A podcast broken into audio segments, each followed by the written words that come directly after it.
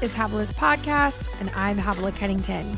If you're listening to this in season, then you know it's fall here in the States. I love fall. I love the weather change. I'm looking outside, I'm sitting in my kitchen at my dining table, and I'm looking outside, and I see leaves spread out all over, and it's just cozy and wintry, and I love it. I love fall because of fire pits and flannels and drinking warm coffee, and oh, my heart just leaps. But I also think, on a personal note, I love the fact that I don't have to shave my legs every single day. Although I'd be lying, it's not every day, but at least every week. And it just feels nice to put on some jeans and not have to think about the color of my legs or anything like that and just enjoy just enjoy being in winter. I was laughing today because this morning I decided I would get up and start my week out really strong. So I went over to hit a spin class. Don't get me like, don't start thinking I'm amazing because this is a rarity. But I decided to get up really early and go hit a spin class because I have to film today and I film tomorrow. And then we leave for Europe on Wednesday. So it's kind of a chaotic moment. And I told my husband, I feel like my shoulders are up by my ears. You ever had that where you just feel so stressed stressed out? And I keep telling myself, you know, I'm I'm capturing every thought and I'm trying to stay calm. Uh, but we also put our house on the market. Within one week, we decided we would put an offer on one house, and then we had to put our house on the market in order to get the other house. So I was traveling the last two weekends and simultaneously put our house up on the market had our eldest son turn 12 through a sleepover for them and then they went and played airsoft for two hours actually five hours yesterday. And so my shoulders keep getting higher and higher and higher. And so finally i told ben i need to go exercise. I can feel it. I need to burn a good sweat and i need to not just keep getting a good night's sleep. I need to get out there. And so i got up this morning and i snuck out set my alarm got up and of course, my dog Bear, who's a 65 pound golden doodle, is ready to go. He's like, let's go do this. Let's go out. You're taking me for a walk? I'm in. And so, of course, I felt so bad for him. I said, Well, you can just go with me and sit in the car. Of course, he can't understand me, but I'm talking to him. So we go outside and I'm starting the car. It's dark outside. And I see him running across the street and then running back to our yard and burying his nose in the lawn, kind of rolling as if something's dead or gross. And I keep saying, Bear, come here, Bear. And finally, uh, he, I open the back door, throw him in the car, close the door, drive about 10, maybe 20 feet, and realize that he wasn't rolling in something. He had been sprayed by a skunk. And immediately my eyes started watering. And I went, You have got to be kidding. And then I start coughing and dry heaving because it is so strong. The smell, it's as if it's Bear, myself, and the skunk in this car. And so I um, I thought, you know what? I could turn around and try to figure this out, but I'm not going to. I'm not going to let anything stop me from this workout because I, I will find any excuse. So I drove all the way there, and halfway through, I hear this sound of water. I'm like, what's going on? Is my car leaking? Or I don't know where that, that sound is coming from. And I look in the back mirror and I see that Bear is fully peeing in the back seat of our car. Not the very back, but in the very, very back where there's kind of a, you know, landing place for groceries and all that. And I am just, I'm, I literally said out loud, seriously? seriously, we're going to do this. Skunk, pee, okay. so I went in and I went to work out and I told the lady at the front, I said, I'm so sorry. I might smell like skunk. It's been a wild morning. And she goes, Yeah, I can smell it. I'm like, Oh gosh. so I, I, I, took off my sweatshirt and I just looked at her. I said, I'll come back. She's like, No, no, it's not that bad. Just go in. So if you were at the spin class at 5:15 in the morning and I was the new girl that smelled like skunk, I promise I'm not nose blind. I know exactly exactly what was happening. And I'm very sorry. And I promise I won't do it again. So that was my morning. It's been pretty eventful. So, all that to say, exercise felt good. And then we have a couple showings today at the house. So, of course, I'm running around sweeping and making beds and acting like we don't live in this house, even though we do live in this house. So, yeah, you guys, if you've ever experienced this, just nod your head because you know that this is insanity. And I don't like running this hard. I don't, I really am not a workaholic. I don't like to go, go, go. I like downtime. So I told my husband, I don't like this. And he's like, I know. But sometimes you got to do what you don't like to do so you can have what everybody else wants, right? So that's kind of the real world. And you got to be the boss of yourself and say, slow down. You can do this one day at a time. Don't look too far ahead and just keep going. Anyway, that's not what my podcast is about. So it's been a really good fall season, and we have a lot of new listeners, and I want to welcome you to this podcast. Uh, for those of you that don't know what this podcast is about, um, I'm a wife and a mom, and I travel and speak, and I'm an author. But more importantly, this podcast was set up just to have real good conversations about life, about development, um, living the best life that Christ has called us to live. And oftentimes, with a world that has a whole different narrative coming at us, we need to have messages that are Bible based, faith based, believing messages that help us stay focused and clear on the call and the plan of God in our lives. So if you're like me, I listen to podcasts to help encourage me to stay focused, that I can do what He's called me to do, and so can you. Today, I want to talk about something that I hear a lot of you ask me about. And I don't often talk about this topic, not because I don't want to, but mostly because it's just not at the top of my list. But I thought I would kind of, well, not appease, but at least help some of you that are asking the question I want to speak, I want to preach, I want to be a communicator, and I don't know quite how to do that. I was thinking about all the ways that we communicate, whether we're a youth group leader, we're a pastor, whether we're married to a pastor, we lead a small group or a MOPS group, somewhere out there we're leading. And I clearly thought about different ones that were leading. But yesterday, uh, my third son, Grayson, was having a meltdown. I feel like we all have a kid in our lives that carries the emotional part of our family. And Grayson is one of those. He's a feeler. You guys know him as the tuxedo kid, and that's who he is.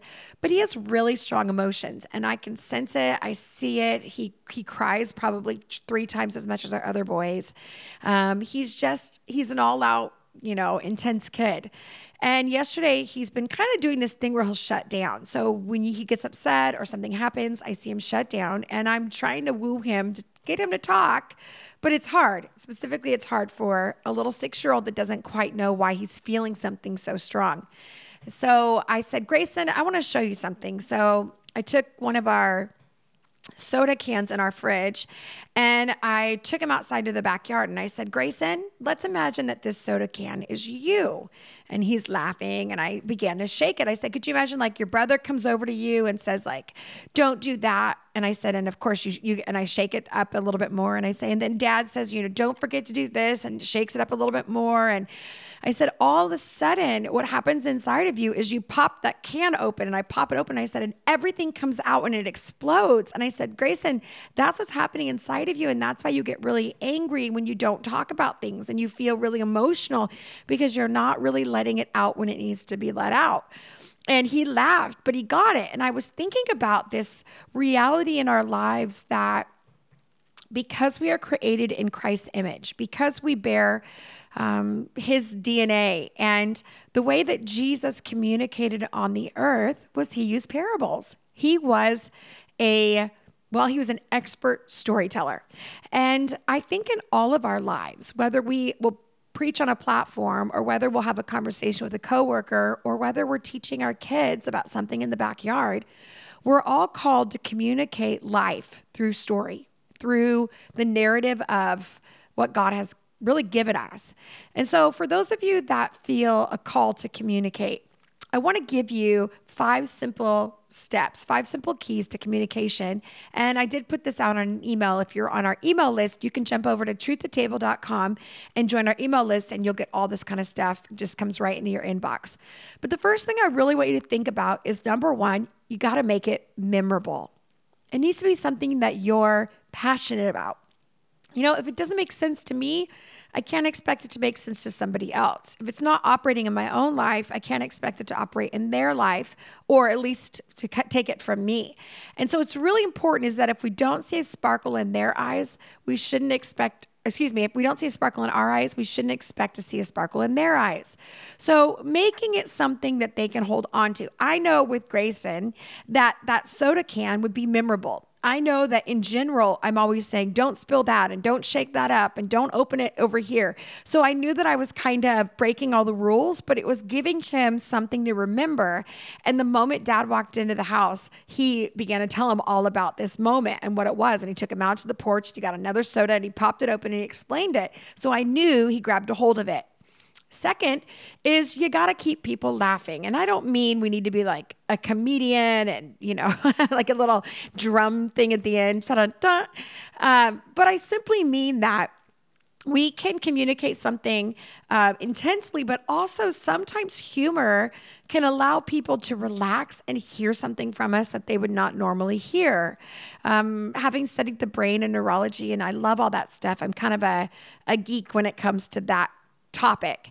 And one of the books that I was reading about talked about have you ever been in a room where things get really tense? Someone says something and you can feel it. You're like, uh oh, there is tension in the room. Somebody else will say something and it gets really thick with that kind of, oh, here we go. And then all of a sudden, you'll have somebody in the room that you're connected to, and they'll say something funny, and everybody will laugh. And you can feel the tension kind of go out of the room. It's like everybody just takes a deep breath. And that's really something that, at least in my own communication style, I really enjoy, which is if somebody can laugh with you, often you'll get their heart and then you're able to tell them the hard truth. Or if they're experiencing the hard truth, you can get them to relax a little bit and not take it so seriously that it feels like they can't do it. Uh, the other day, I was preaching at a conference in um, called Design for Life in Springfield, Missouri. And I was preaching really strongly. Actually, I don't know if it was at this event, but one of the events. And I could tell the room was kind of embracing but also kind of, wow, this is really intense. And I just said to them, I'm sorry that I'm so angry, but I have a lot of laundry at home. And of course, it's met with a bunch of laughter because it's, of course, I have a lot of laundry. I have four children, but it just allowed them to take a breath and receive what I'm saying. I think it's the same with our kids or our spouse. Sometimes we don't want to use humor humor because we're afraid it's going to take away the power of what we're saying. But what we can do is let them know that it's okay to be human and still stick with our truth. And that is really powerful. You want to use that. And if there's any way to kind of keep them laughing, you'll keep their heart differently. Thirdly, is we want to be transparent. We want to make sure that we are not presenting perfection when we ourselves are not perfect.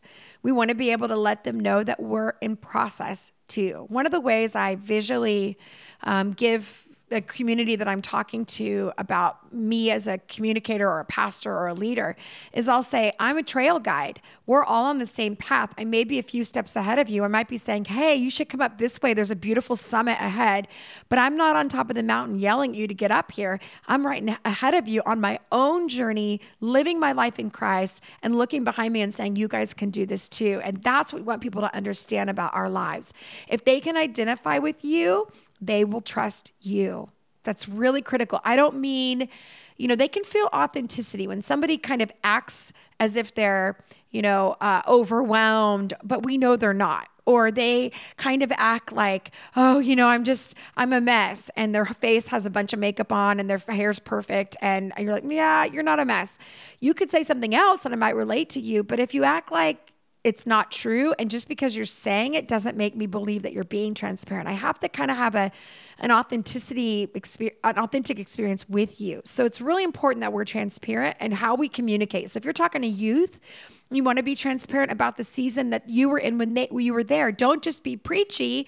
Share your life. Share what it's taken for you. Be honest and authentic and they will embrace that. Think about that with our kids when we're teaching our kids. We've got to be transparent we can't say, I've always loved God and this is just how it's always been and it's super easy. We can look at our kids and say, you know, serving God is difficult sometimes, but I'd rather be with Him than without Him. And we can begin to express emotion behind it. And that kind of leads me to my fourth point, which is use emotion. I know some of you girls are like, yeah. Even some of you guys, I live with a feeler. My dad's a feeler. So I've lived around guys that are cry more than the girls. Uh, but it's important that we use emotion. Emotion is not a negative thing. In fact, oftentimes uh, it's the very thing that helps soften someone's heart. I love what my dad has said. He said, if it's boring, it's probably not God. And it's true if it's if it's something that feels out of date or disconnected or you know lacks a depth of emotion it's probably not god because everything throughout scripture showed that god had emotions and he was connected to that. And i love that. Um, it's very important that we understand that um, that God uses a lot of preachers in an emotional way, not to manipulate the room, but to get them to share the heart of what's happening. In fact, there was a man named George Whitefield who was an evangelist who helped fuel the first great awakening. And someone once said of him, they never saw him preach without weeping. Now, again, that was his authentic expression of the Holy Spirit operating in his life and communicating it. So, again, if you have emotion, don't shut it down and try to be like, no, I'm not going to express that that. Let God use it in a way that shows the room that you're not afraid to feel the depth and the emotions that Christ has put within you and to communicate the truth of God's word through your emotions. And then lastly, keep it simple. Jesus said that um, whatever he did on the earth, uh, he that anybody could live it out. It was for the everyday man. It was for the the normal people. And so, what's really important is to understand that Jesus kept it so simple uh, that nobody on the earth would be behind. Sometimes I think we get so caught up in commentaries and doctrines and you know, all these different things about master's degree and this, and um, this is my experience here, and I've been a leader for this long. And the truth was, the disciples of Jesus did not have it all together. Many of them had other vocations, but they walked with Jesus. They knew him and they experienced his presence. And we have that same promise. We have the Holy Spirit.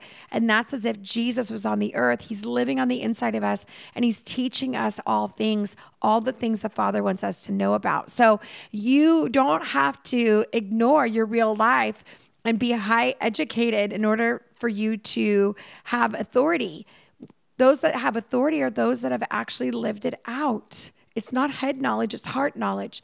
So it's really, really critical. It doesn't mean we slack off and we somehow think that heart knowledge is, it overlooks any kind of uh, biblical understanding or clarity or doctrine. I don't mean that, but I simply mean that if it's so complex, we leave the crowd behind, then what good is it when we want to reach the world around us?